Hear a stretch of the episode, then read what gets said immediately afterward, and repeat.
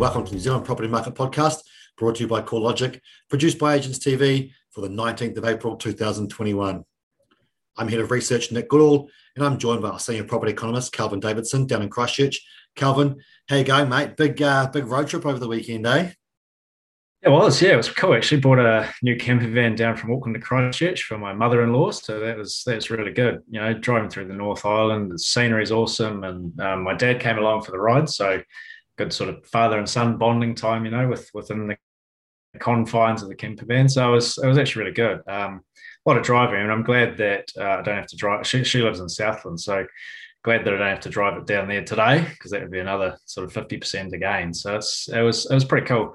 Camper vans are also gee, the technology in there and, and comes at a cost, mind you, but um pretty cool. And and yeah, great to do it with my dad in the cab. So it was it was awesome. And um yeah, but tired, but uh set for work. How about you?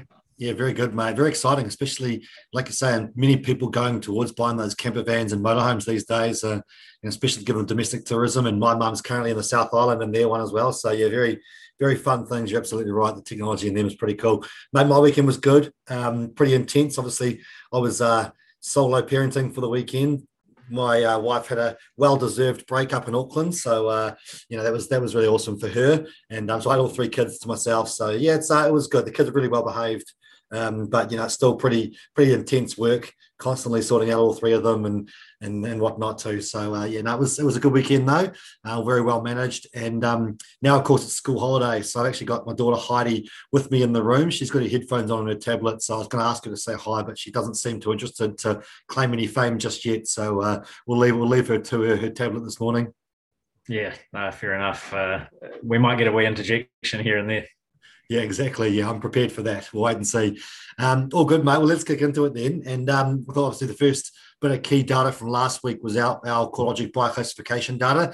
I know we touched on it last week, but you ended up writing the, the full article on it. The key strength, of course, being those uh, multiple property owners. Um, and then I suppose your main point from the article was the fact that we expect that activity to start to slow down now, which I suppose we've been talking about for a while now. But was there anything else you wanted to pull out from that article? Yeah, well, I just, I mean, that was the headline, of course, that the mortgage investors retained a, we're sort of calling it a sustained peak. A hat trick came through in the social media of, of, of record highs pretty much for market share. So that was one thing, driven by those smaller investors again, you know, that those people have just maybe bought their first investment property or already have one or two already, definitely towards that smaller end. Um, but I think, yeah, now, from now on, it's about, I guess, what happens next. And, and we may not see it come through in the data for, for a month or two, but yeah, those those LVR rules, of course, have tightened, and, so that's going to make it harder for those mortgage investors. Signs that's already biting in the mortgage lending figures anyway, uh, already, and um, yeah, as well as obviously the government changes making uh, buying existing properties less attractive, for, for, especially for those investors with with high mortgages. So, you know, th- pretty sure that share will fall, and we certainly saw it.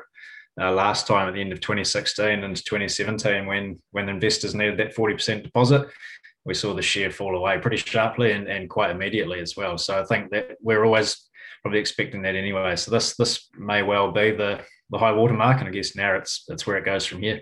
Yeah, exactly right. Yeah, and I think, like I say, was we were expecting it anyway. Now it's just a different factor that's going to influence their their activity or their behaviour. Um, and then, of course, once it does hit first of May, then they definitely will be you know restricted in their activity as well. So um, yeah, we'll certainly wait and watch on that one. But uh, yeah, that strength was certainly right up to the end of March from the from the latest data that we saw anyway.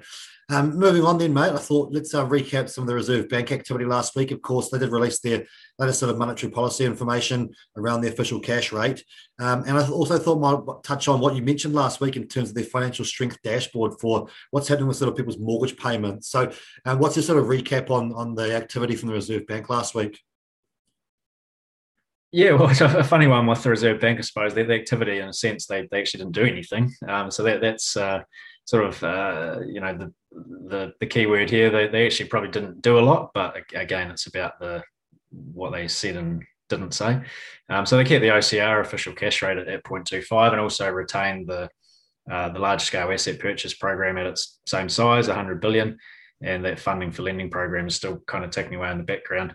So nothing really changed in terms of the official settings, um, but but I think that whole sense that the government's now stepped into the housing market and probably going to curb that investment demand may, if anything, take some pressure off the Reserve Bank, uh, suggests that you know, they can just focus on that monetary policy thing and keeping the OCR low, which is all about sustaining the economy. That's that's the seems to be the key idea at the moment or their key aim. So that implies you know, lower for longer mortgage rates, probably Fed official cash rate staying low. So that's sort of the property market implication. And yeah, at, at, the margins, I guess now the government stepped in in terms, especially those restrictions on investors.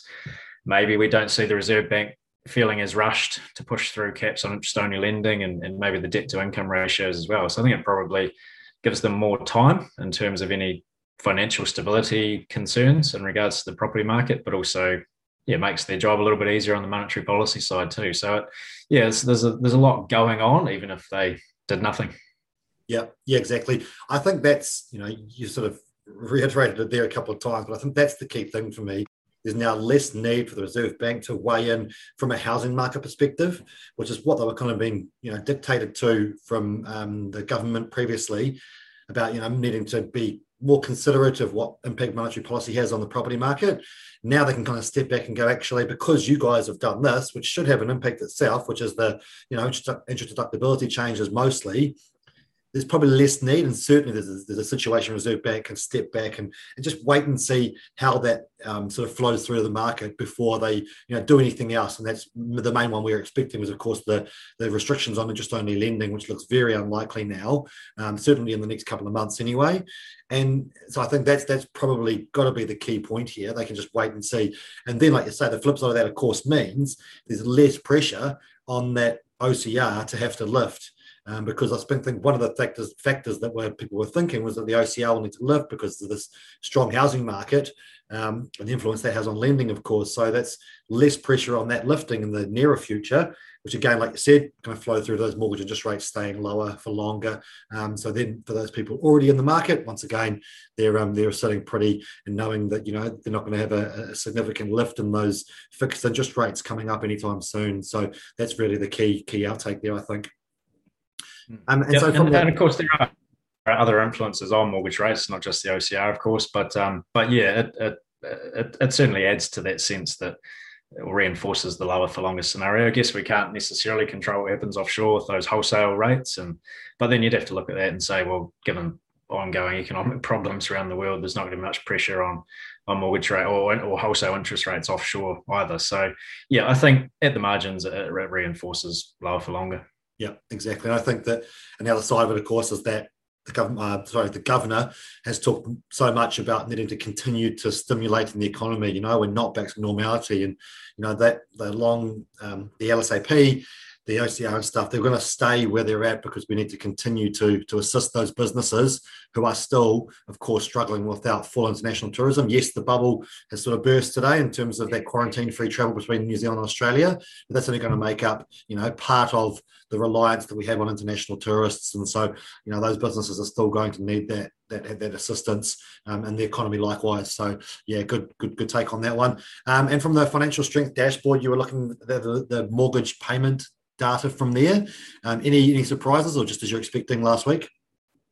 No, no surprises at all. So this was there's a lot there's a I mean, there's a, a, lot of information in there, but the one that I tend to pick out is the non-performing loans ratio, which I think we talked about last week, sort of previewed there. And so this is this is loans where people are either 90 days behind or it's moved through to the fully impaired stage where the banks don't think that they're actually going to see any or some of that principal or interest repayment. So they have to be at least 90 days overdue, and then it's just about where the bank puts it in terms of their buckets. But so it's really about loan repayment problems.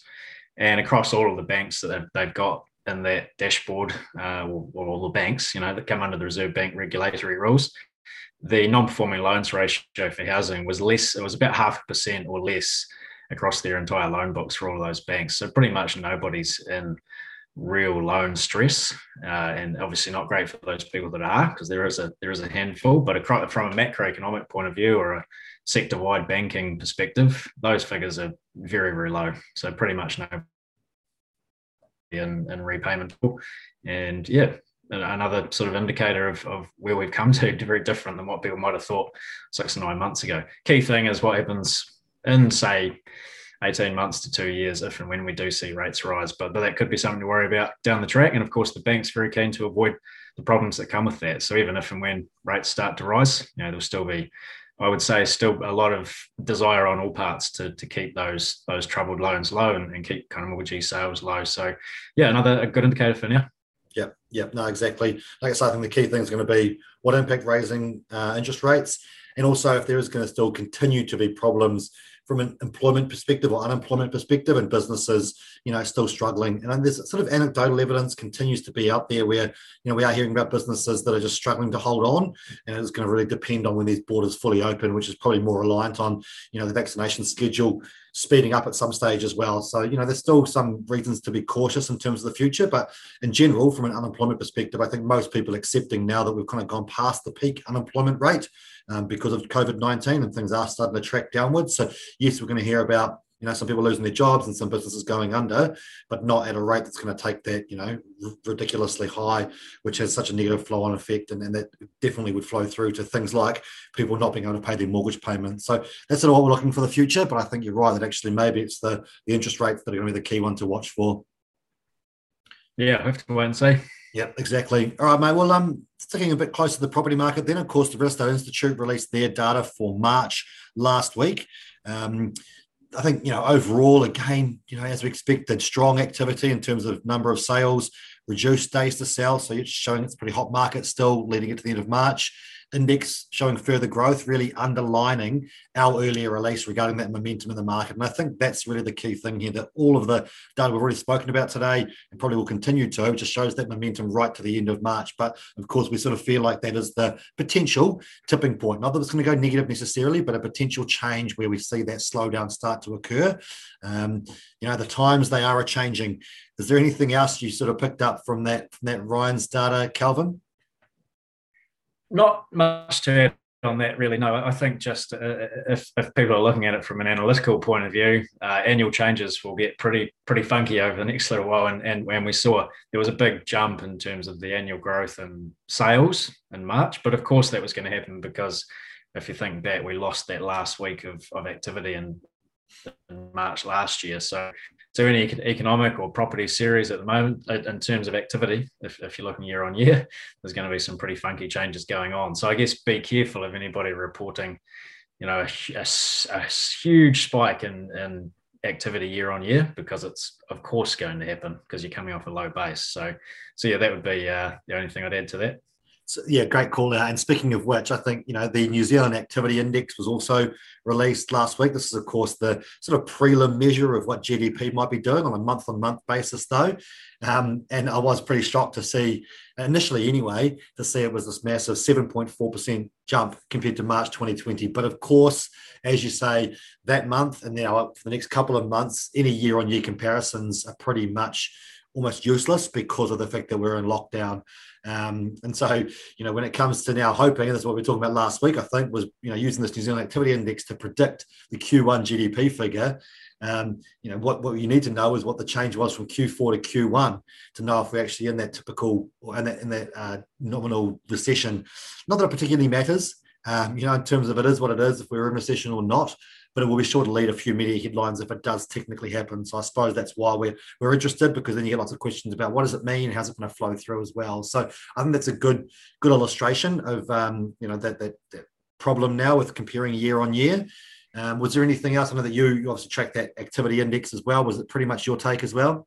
Yeah, oh, definitely. Yeah, I was a little bit the same. I kind of forgotten about the year on year just at that moment when looking at that it's like man what's going on here? And then oh yeah it's it's an annual comparison. But yeah it's unfortunately I, I, did have a quick dig around and I don't think they provide anywhere the actual index. And I think that's probably partly to do with the fact that you know it's seven or eight composite measures and they, they have all different bases and ways of measuring it. So I don't even know if they actually sort of do an index or they just do a weighted annual growth figure or something, and that's all they provide. I'm not exactly sure about that, but I did have a look around. And you can't get that index to allow you to do the Q on Q change, for example, uh, and they don't actually provide that either. So there's yeah, it's a little bit unfortunate. It might mean the measure's a little bit less useful. Um, you could probably cobble together something, you know, assume what your base was and, and, sort of figure it out, but it's not it's not ideal.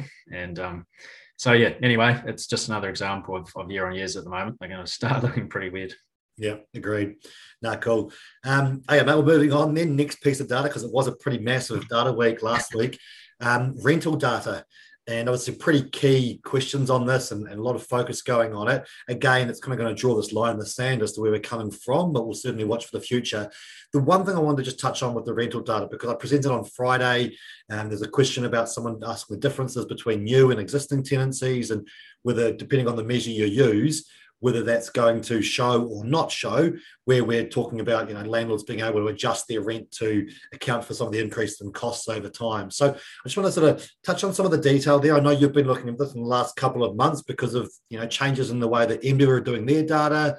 Um, you know the Stats New Zealand rental index. There's a sort of a lot to take in here. So I thought, do you want to just give us a quick overview of the sort of rental data situation and what we're looking for and how we're going to track to see what is actually going to change as we move through um, the next couple of months, but also how we've used that data to do an assessment about whether we do think that you know costs are um, influencing rents or if it is, is influenced by uh, income more so.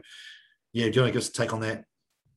Yes. Oh, there's a lot in there. So I think just touching on the latest figures, these are the Stats New Zealand rental price index that we've we've sort of switched to because it's uh, the this kind of smoothest, I suppose, in terms of methodology and, and the most comprehensive. Um, and and so it showed that across all existing tenancies, rents are up about three percent year on year in March. Again, now um, the year on year comparison have to be a little bit careful there. I don't think in a price measure it's as as uh, as much a problem as an activity measure. So I think we're probably okay there. Stock of rents was up 3% or 3.1, and the new tenancies lodged in March were, were up 1.6. So I think, you know, there's still not much sign there of, of rental pressure. Now, of course, it's predated the, the latest government changes. So again, it's probably setting that starting point. We have to wait and see how things move from here. So that's the first thing, I guess, on the measure that we're now kind of tracking. It's all business as usual, pretty much, in terms of rental growth.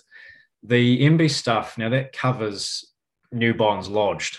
So then there's been a methodology change there, which we've talked about. And I guess, you know, it just makes the numbers a little bit, the, the first uh, one or two reads on those numbers a little bit less reliable. So only after they've been published for about two or three months, it feels like the sample will be big enough to give you a kind of reliable and, and comprehensive measure. And just as an illustration, I think originally the the year on year comparison for the December bonds lodged numbers came in about seven, sort of eight percent.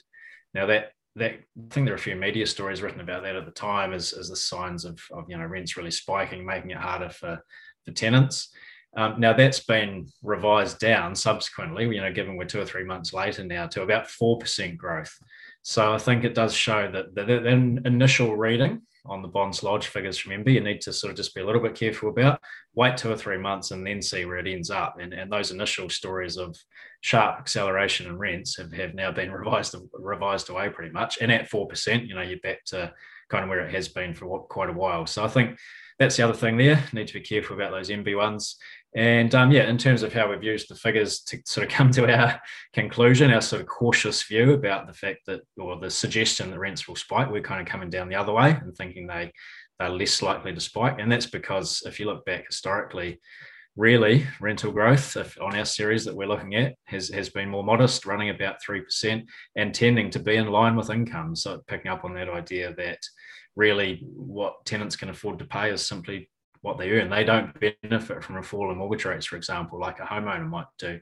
So that's that's one thing, and um, yeah, we'll have to see how it plays out. But we also just just this idea that that really in landlords, if you've got a good tenant, you want to run the risk of losing them by by sticking out rents, you know, over and above what might be sort of normal or acceptable, and run the risk of a vacancy, which actually costs you more probably than than what you might benefit through the rent rise. So I think. Um, yeah, that's that's a bit of a big wrap up there, but I think we're you know to to, to generalize or put it into bigger picture terms, we are kind of pretty cautious about that idea that the rents will spike over and above what they might have grown by anyway because of this policy change. But we'll yeah, we'll have to wait and see. That's a good summary. And I think, yeah, the key point at the end there has to be we're not saying rents aren't going to increase. You know, they will increase, much like they have done over the last 10 years. um, but we don't expect them to spike. And that doesn't also mean that we don't think that some landlords will adjust their their um, rental figures up. You know, plenty will, but is it enough from a macro perspective that will actually influence the overall data? I'm still not sure on that one. Um, I'll be interested to see where this goes in the future, though, because you know we have talked about um, you know the previous changes, whether it's healthy homes or ring fencing of tax losses or not being able to depreciate the asset, you know those are probably smaller than this change is when this change is fully in play. But that's like five years away. So I think that's the key thing for me. That yes, we might see a little bit of a change, and you know that landlords do have to try and recoup some of that costs because it is a significant change in five years' time. So I think there's a few caveats that we're going to put on that one. That yes, there'll be times where landlords are going, I've been charging under market, I need to bring it up, so I'm going to do it. And also some of the feedback that we've had is actually it's not just about getting the cost back, but landlords saying that they're just not sure what's coming in the future. You know, they feel like they're under attack from this government if they get an opportunity to raise their rent, they're going to do it now because you never know what might come in the future. And there's been talk about rent controls and all this sort of stuff, which I truly don't think will happen. Most of the evidence seems so strong against rent controls actually doing what they're supposed to. They have much more negative effect. I just don't think would go down that path. But you know, I can understand the sentiment from landlords going, you know what, there's just too much going on. I'm not sure what, what's going to happen next month that could impact my my turnover, my revenue. Um, and so I am going to raise those rents when I get an opportunity to. But it's also worth noting that, you know, they can only do so once a year now, according to the most recent change in legislation. We also did need to acknowledge that there was a bit of a rent freeze on because of COVID at this time last year, and so we, you know, you couldn't raise your rents for a certain period of time, um, and some people might be paying a little bit of catch up on that now as well. So there are a number of different things which are going to sort of stuff with the data to some degree, but in general, our position still remains that rental prices are more tied to income than they are to landlord costs. And so we don't expect a massive spike to come as a result of this. And I think that's that's kind of where we got to at the end of it. Um, but it is always interesting just to continue to hear those stories because, yeah, it's certainly not um, fully clear, I don't think. And, and as much evidence as we think we've got, I don't think we can, you know, sit here and uh, expect to forecast absolutely everything and expect to forecast what's going to happen because we do believe this is, is quite a bold change once it's fully implemented. So, yeah, we'll, we'll um, we'll leave it there. But I think that's a good take on the overall situation when it comes to rents, where they've come from, and where they're likely to go to in the future. Cool. Um, okay, mate. Well, I think we should be getting to most of the data. I think this week. Uh, one of the other ones I think is probably migration data, but we'll probably, you know, again, there's not too much to talk about here. We'll be once again, like everything today, it's kind of wait and see where things go because the bubble's half open now. Um, but overall, where was the migration data at, Kelvin? Oh, well, in a nutshell, still very low. Probably the most interesting aspect to pull out of the and stats highlighted this was that for the first time since the 1970s, we've actually had a net outflow of of non-citizens. So in other words, kind of yeah, the non-citizen balance has turned negative, and that hasn't been seen since the 1970s. So pretty much for however long that is, 40 years, we've been our population growth has been boosted by non-citizen migration or people coming to New Zealand for the first time. Now that's turned around and gone negative. So that's a bit of a change. I mean, no surprises, but yeah, interesting it in the stats. And I guess in terms of the property implications, you know, low migration flows you know, have, have dampened population growth now for sure. So, so property demand would be low or is lower than it otherwise might have been. But um, you know where it goes from now, well, who, who knows? Obviously, but I, I would be optimistic, or, or, if that's the right word, I, I, would suspect that net migration will return when when the borders are kind of fully open. So that will restore property demand to some degree. So that's really the thing to watch for, I think. Yeah, no, great, good call. Um, okay, mate, I was just thinking about anything else that was sort of out there, and I'll, I will quickly run over the early market indicators data as well, just before we get out of here. But the thing I was going to note was just that um, last week there was a bit of coverage of the total value of residential property and how it increased by $200 billion in the last year. I just thought it's worth noting that that data does come from CoreLogic, but it is reported through the Reserve Bank website. So it's a report that we put together, or data that we put together, we sent to Reserve Bank, and they publish through their their usual sort of statistics as well. So um, just sort of make sure that there's a good reference to, to the fact that that's ours. And the other thing I was going to talk about before we got out of here was just that the, there was a special edition um, podcast for CoreLogic recorded last week. It didn't feature either of us. Um, but of course, I saw it going through in the edit process. And so that should hopefully hit in the next couple of days. But that's uh, Richard Deacon, who's our insurance specialist here. He has been on the podcast before, talk to, talking to uh, Dr. George McGregor, um, who's based in Australia, just about you know the cost and, and how those insurance calculators work and things. So well worth a listen once that one drops as well. So keep an eye out for that one.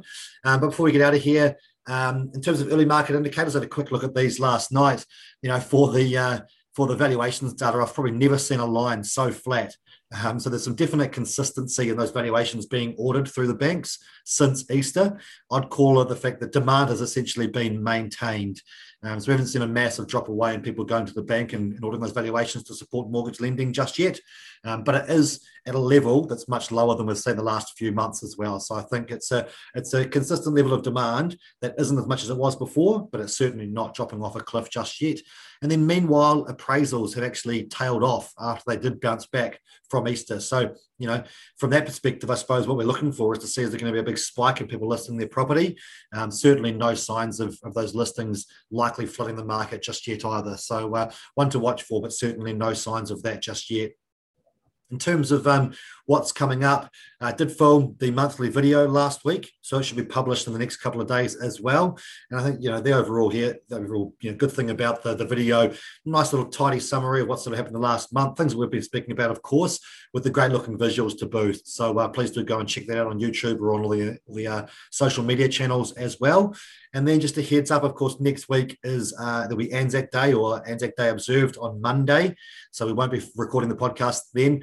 I'm off to Invercargill for the long weekend. Um, so we'll be off on Friday right through to Tuesday. So it's likely that Kelvin's going to do a short little solo uh, record for the podcast, but there's no major data releases this week. So probably just depend on what's hit the, hit the headlines and, and, Kelvin's just take on what sort of what is out there. It might be a slightly shorter podcast next week. So uh, that'll be over to you, mate. So um, anything else you're looking forward to or anything you want to preempt before that, that solo effort next week, mate, or anything else I missed today? Yeah, I think I'll just have to get inventive on that podcast. Maybe jump in my soapbox about a few uh, things that uh, annoy me time to time, but also keep my name in lights because I don't want Mr. Deacon um, stealing my job. So, so uh, yeah, I have to, have to have to keep that one up there. Um, but I can certainly preview the week ahead, of course. So that will that will probably be the focus. But yeah, um, I don't know. At some point, it feels like we need to move on from these government regulations, but gee, they keep coming back, don't they? So and I think we're just, I guess, everybody are waiting to see what how it comes out in the data, and and um, we have to wait for that as well. But yeah, never a dull moment. Like you say, we're going to try and move on, but then as soon as we get April data, which is in a week or two, you know, a couple of weeks time, then it's all going to be, you know, April's the first view of what's happened since the market changes, and so mm. again, we're going to be harking back to it. So it's going to be hard to to move away completely. But um, yep, no, all good, mate. Well, I'll, I will leave it there, and um, just want to round it out and say, you know, thanks again once for once again for all your thoughts uh, thank you very much for listening. Please do subscribe, hit that auto download button, and get in touch with us too. Always leave our Twitter, LinkedIn, and email details within the uh, podcast player. So do go and uh, get in touch with us. Otherwise, my name's Nick.